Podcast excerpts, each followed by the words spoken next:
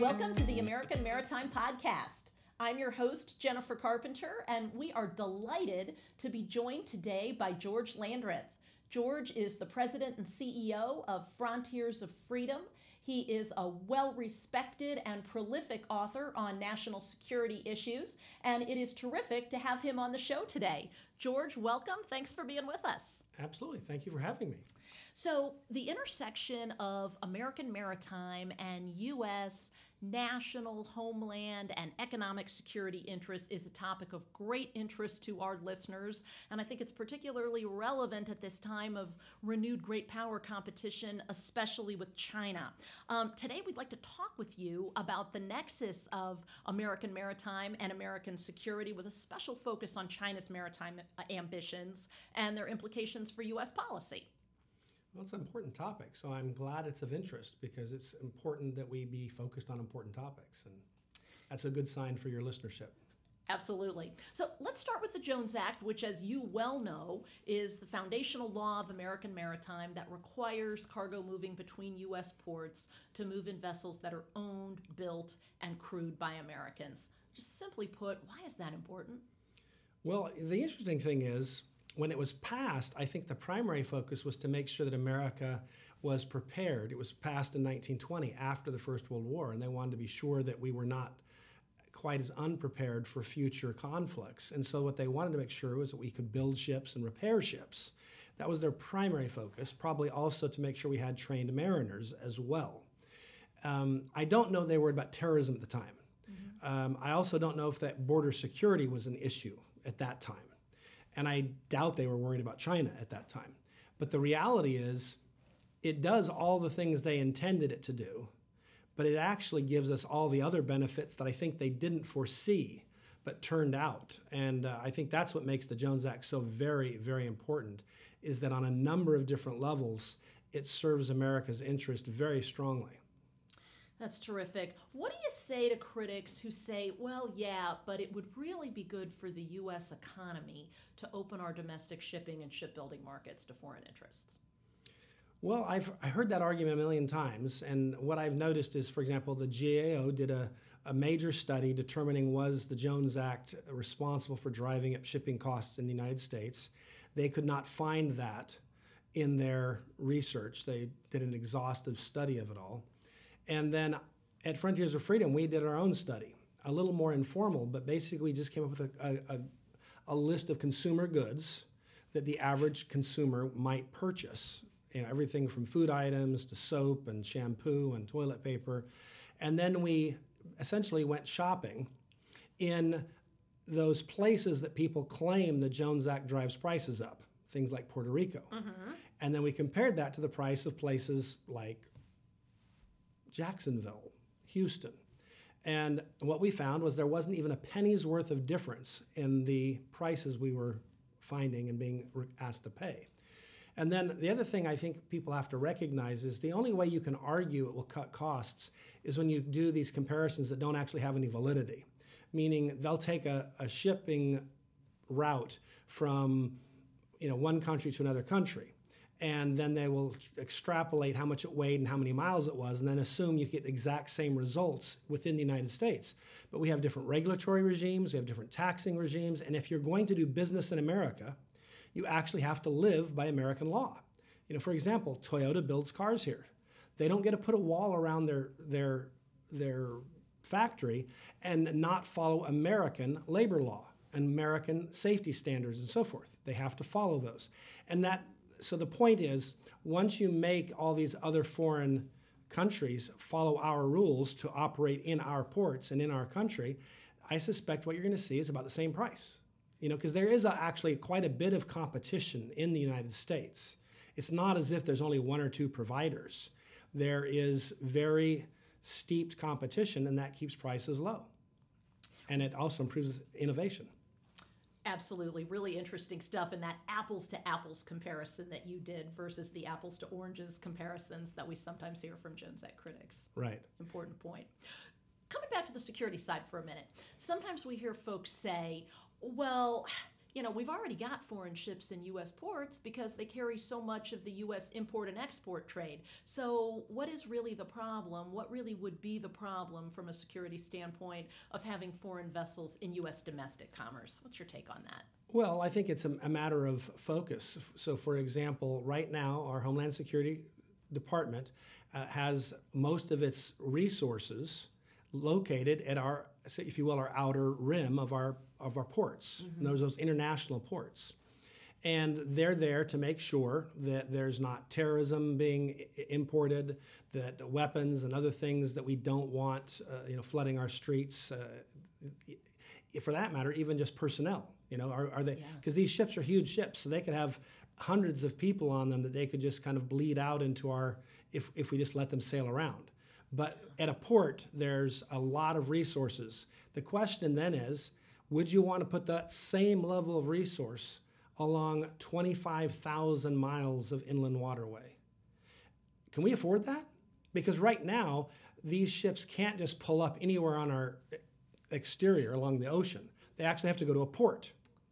And so we know where they're going. And, and when they show up, we have the resources to police the situation and and make sure that it's safe and that we're okay with what's happening and that it's commerce, not some sort of sneak attack. And you wouldn't have that same capacity once you kind of let them in. It's kind of like if there's someone walking down the sidewalk in your in front of your house. They don't pose a real risk to you until they get inside your house. And then you'd really like to know why they're there and who they are and what they're up to. But if they're just walking down the street, you probably just kind of, yeah, I don't care. And so that's part of the, I think, the analogy here. And I think what people have to understand, I think the Chinese spy balloon situation should make it very clear. China is very happy to subsidize, because everything's run by the government and everything uh, is essentially an operation within the government's plan and their Belt and Road Initiative and all these other things. So they'd be very happy to pay American farmers to transport their grain up and down the Mississippi for the right to be there 24 7, 365. And to have all kinds of spy equipment and maybe even uh, weapons and, you know, to, to launch an EMP attack or who knows what. The point is, it makes no sense. Could you imagine during World War II saying, hey, let's let the, um, you know, the, the German Nazi Party uh, bid on providing transportation services within the United States? It's like, um, I think I remember hearing that they had U-boats that would sometimes, you know, put people ashore, saboteurs ashore, uh, on our eastern seaboard. And why would you want to invite them in? You know, and I, and, and the idea that uh, China is any less of a threat than Germany is actually pretty ridiculous. One, China has nuclear weapons. Two, they have a very large economy, so they could take on the world for an extended period of time uh, they're a far more formidable foe than Russia ever was because Russia had nuclear weapons but never actually had a strong economy. So they were not able to engage in a long term uh, war to defeat America because our economy was so much stronger than theirs. Whereas we have a much closer to parity with China. And as a result, that could be a real slugfest. Yeah, absolutely. Man, that is a lot. That is just a lot to unpack, but it's really sobering.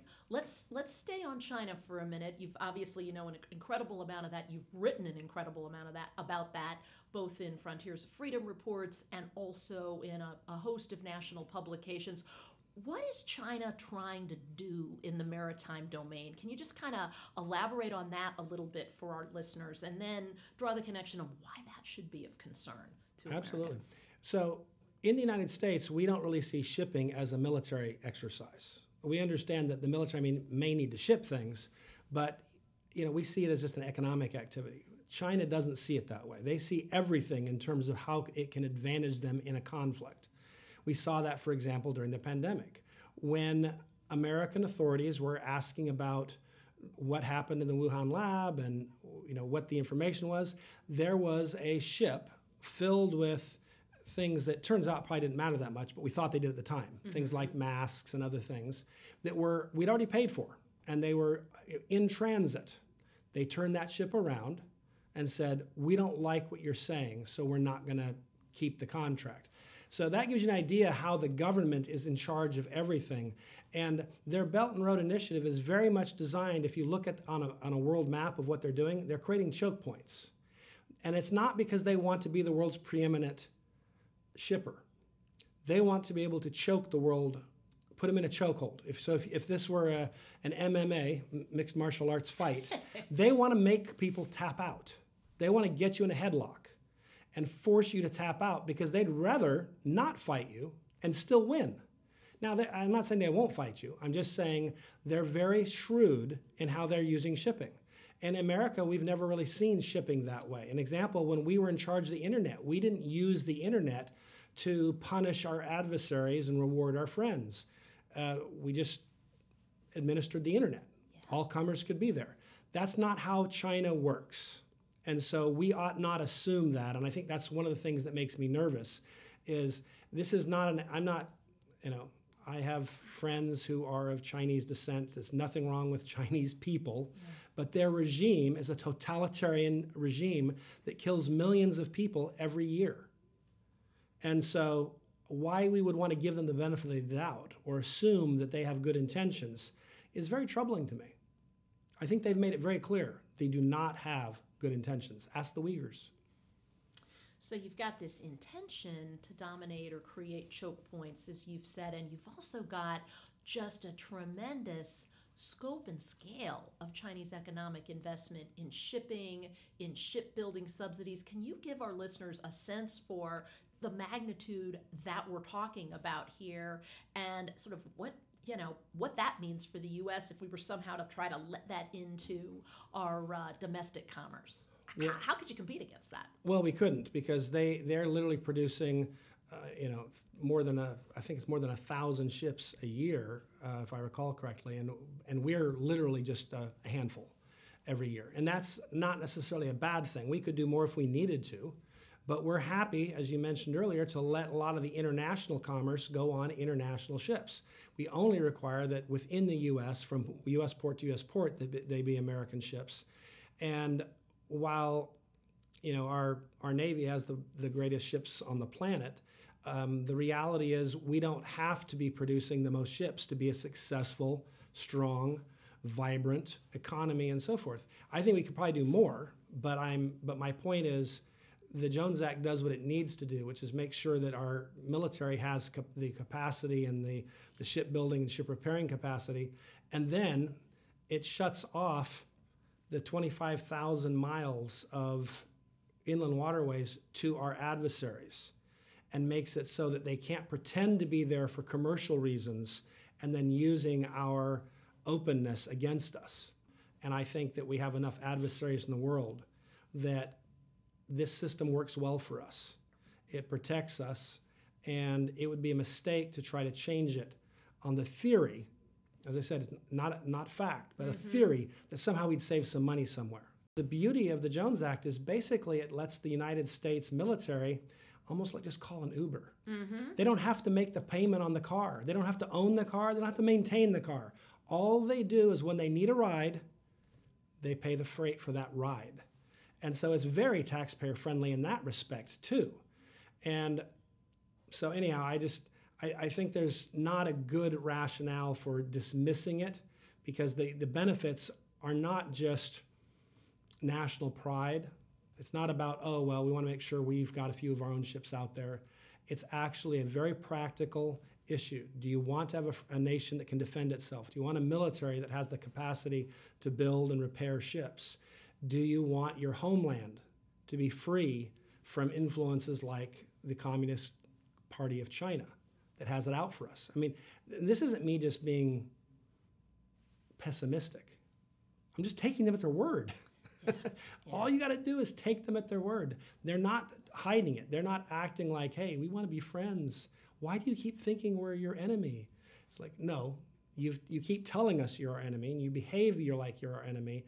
And if if we get caught off guard, that's that's our problem. That means we're stupid. Not paying attention. Yeah. yeah. Let me ask you, should the U.S. consider more strategic investments in shipping and shipbuilding like China, like some of our allies do?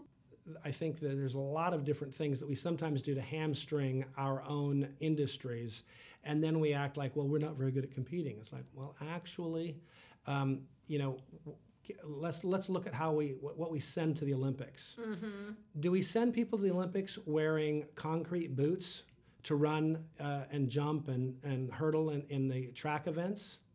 I don't think so. And and th- but that's often what we do to our own industries. And so we ought to look through our regulatory regime and ask ourselves which of the regulations are actually needed and helpful? And which ones just create burdens? You know which of them are effectively just kind of these heavy clunky shoes that slow our industry down and make it harder? And i think that would be i'd want to see us go in that direction. And i'm a big believer I, i've been on some really amazing ships as they're being built and very innovative and so i don't think that our we're not disadvantaged because Americans aren't good at building things. That's not the issue. But I do think sometimes we've allowed government essentially to kind of step on the throat and, and make them struggle for breath. And we ought to not do that. So that's what I'd like to see happen. But that's just me because I'm, I'm a little skeptical of, of subsidies. Um, and I feel like oftentimes they become counterproductive they might help an industry get started, but I don't know if they help it remain vibrant. And so, you know, maybe there, you know, there could be some modulation there, but but bottom line is, uh, you, it doesn't matter what industry you look at. Uh, our strength as a nation is innovation, and doing things that other people don't think of, and I'd, I'd like to keep that. Absolutely. Here, here. Hey, coming back to security for a minute. So, CBP, Customs and Border Protection officials have likened the Jones Act kind of a virtual wall that mm-hmm. oh, keeps yeah. foreign vessels from inundating our domestic waterways. Talk a little bit, you know, kind of coming back to your side walking by on the sidewalk versus going into the house analogy. Yeah what would be the impact on federal agencies like CBP, like the U.S. Coast Guard, if they oh, yeah. had to police foreign vessels running rampant throughout our inland waterways? Well, they would, I, I don't know exactly how much they have to expand, but it would be more than double or triple. Because right now, an example, our southern border, um, you know, it's perceived as a big problem right now, pretty porous, yeah. and it's about 2,000 miles imagine making your border over 25,000 miles. It Actually, be more than that because every river has two sides to it. Right. So it'd be 50,000 miles of, of front frontline space you have to defend. Whereas right now, they can focus all their attention on uh, you know, a handful of ports in the East Coast, yeah. ha- handful of ports in the West, ports in the West Coast, and so as a result, a, a relatively modest investment ha- can be made. I'm not saying I don't want to pay for it in my pocket, but you know what I mean. Yeah. They can do that. If you then said, "Oh, by the way, you're now going to have to defend 50,000 miles of rivers on both sides everywhere," I, I bet you that's more than 10 times. The, uh, you'd have to grow the government to, to handle that. And I'm thinking to myself, that's that's a problem. And, and, and also, even if you, it would be a mistake to assume that if you increase the border, borders that much, that you could really defend it well. The example would be if you, if you live on a quarter acre lot, it might be fairly easy to keep trespassers off. If you own 6,000 acres, it's a lot harder to keep trespassers off your property because there's so many different access points. Mm-hmm. And, and so I, that's what we would effectively be doing is making it so to be really easy. Whereas right now, it's pretty hard. We, and that's a good thing from a, from a national security perspective, from a homeland security perspective. This is really an optimal situation, and there'd be no reason to get rid of it. Here, here.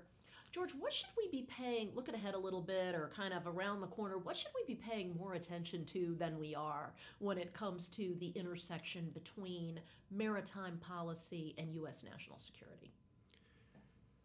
Well, I think we'll probably have to continue to make investments to make sure that our ports are safe because I think the risk is increasing. The good news is that is a relatively small universe of a problem. You know, like I said, it's that quarter acre lot mm-hmm. that you have to mm-hmm. defend as opposed to a 6,000 acre lot. Um, but I think we have to be mindful to not be reactive. And what I mean by that is we have often throughout our history had bad things happen and then did something about it. So I'd like to see us as a government be careful and that they plan ahead and make sure that uh, we don't get caught in a situation where we read the paper and go, oh, yeah, I guess we shouldn't have done that. So I would argue that we need to be innovative and make sure that we're employing technologies at our ports and on our perimeter to defend our nation. And I think we, I mentioned earlier an EMP, for example, and that would be a, a very um, cost effective way for an enemy to do great harm to our country. George, for anybody who doesn't know that Oh, yeah, acronym, sorry. EMP. Yeah, EMP is an electromagnetic pulse uh, weapon, and the it could be a, it doesn't have to be nuclear. It could be uh, just a, a large TNT bomb in the atmosphere, but it could be a small nuclear device up in the atmosphere. So it wouldn't actually kill a lot of people directly. Um, it would just, but what it would do is destroy all technology that has any chip in it at all, whether it's your phone, your car, the gasoline pumps, the, the grid, everything would come to a grinding halt. And they estimate that it could take us years to replace all of that because it would be so massive in terms of what actually happened. So imagine a country, imagine a big city where nothing works. So I think that those are the kinds of things we have to be aware of and understand and defend against, not wait for them to happen. Because we used to be able to wait because these oceans were, uh, they, they were a very large barrier between us and our enemies throughout the 1800s and early 1900s. Not as true anymore. And so we really have to be proactive. And I would argue the Jones Act is an important part of that. But I would also argue that our, we have to keep one step ahead of the bad guys in our ports. Absolutely.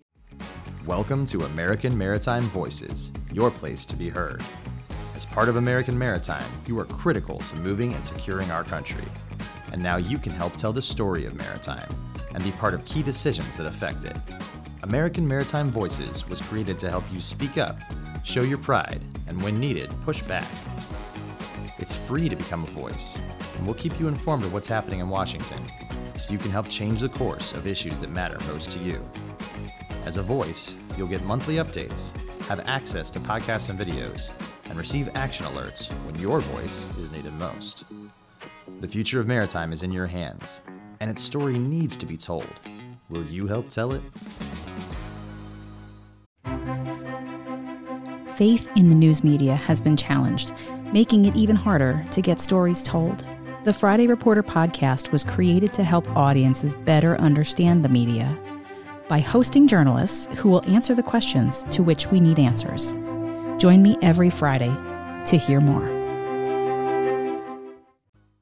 George, this has been fantastic. Anything else before we wrap up that we haven't got a chance to talk about or that you want to put a little finer point on? Well, I think maybe the only other thing I would say is um, sometimes we get this crazy coverage that suggests the Jones Act disadvantages places like Puerto Rico. I remember being in Puerto Rico, touring um, the port there, and one of the crane operators told me a very funny story. And it was right after a major hurricane had hit, and it was just you know I guess five, six, I forget which one it was, but but anyhow, bottom line is um, Geraldo Rivera was there, and he was had his cameraman pan out on the horizon the day after the hurricane. And there's all these ships off on the horizon, clearly waiting to come in. And he, of course, then told all his viewers that this was because the Jones Act didn't allow these foreign vessels to come in. That was all false. It was misinformation. And it turns out they were all Jones Act ships. That what they were waiting on was the, the port to be repaired because the damage that had been done to the port was so significant that they couldn't unload the ships yet. And so the ships were waiting, and they had been pre positioned, basically hiding kind of behind a neighboring island close by with all these emergency p- supplies, knowing that they would be needed. And that's why they were there the next morning, was because the Jones Act ships that supposedly disadvantaged them were actually Johnny on the spot and waiting.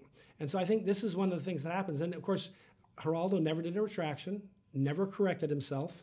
But that's what a crane operator, a guy in the port in Puerto Rico. So he, he was going, yeah, that was so stupid. I couldn't believe it. And I think that's one thing we have to understand is that you're going to get a lot of bad reporting on the Jones Act because for some reason people have been conditioned to believe that somehow it's harmful to Puerto Rico or something like that. It's not. You know, George, before we wrap up, that's just triggered for me. Sometimes we get those concerns from people on the conservative end of the political spectrum who see the Jones Act as something that is uh, somehow incompatible with the conservative philosophy. I don't buy that from a security standpoint or an economic one. You've been eloquent on this topic. Can you speak a little bit to Well, that? absolutely. Well, one, I'm a big fan of Adam Smith, the author of Wealth of Nations and often considered the father of free market economics. Interestingly enough, in his book, his seminal work, The Wealth of Nations, in which he outlines why free markets are so important, he outlined and defended the British Navigation Act, which is, was their version of the Jones Act. And he pointed out why it was important for a nation to have a viable shipbuilding, ship repairing industry, and that it was compatible with the concepts behind a free market. And so I, I think it's important. I'm a big fan of the free market, so I'm not going to poo poo them in any way, shape, or form. But it's a means to an end, it's not the end. And um, we have courts, we have all kinds of, we have stoplights. You know, those are regulations, but if you time them properly and place them properly, they increase the flow of traffic and the safety. And sometimes the government puts out too many of them and they don't time them well, and it, there's not a lot of sense, and then we get frustrated. So I can understand that.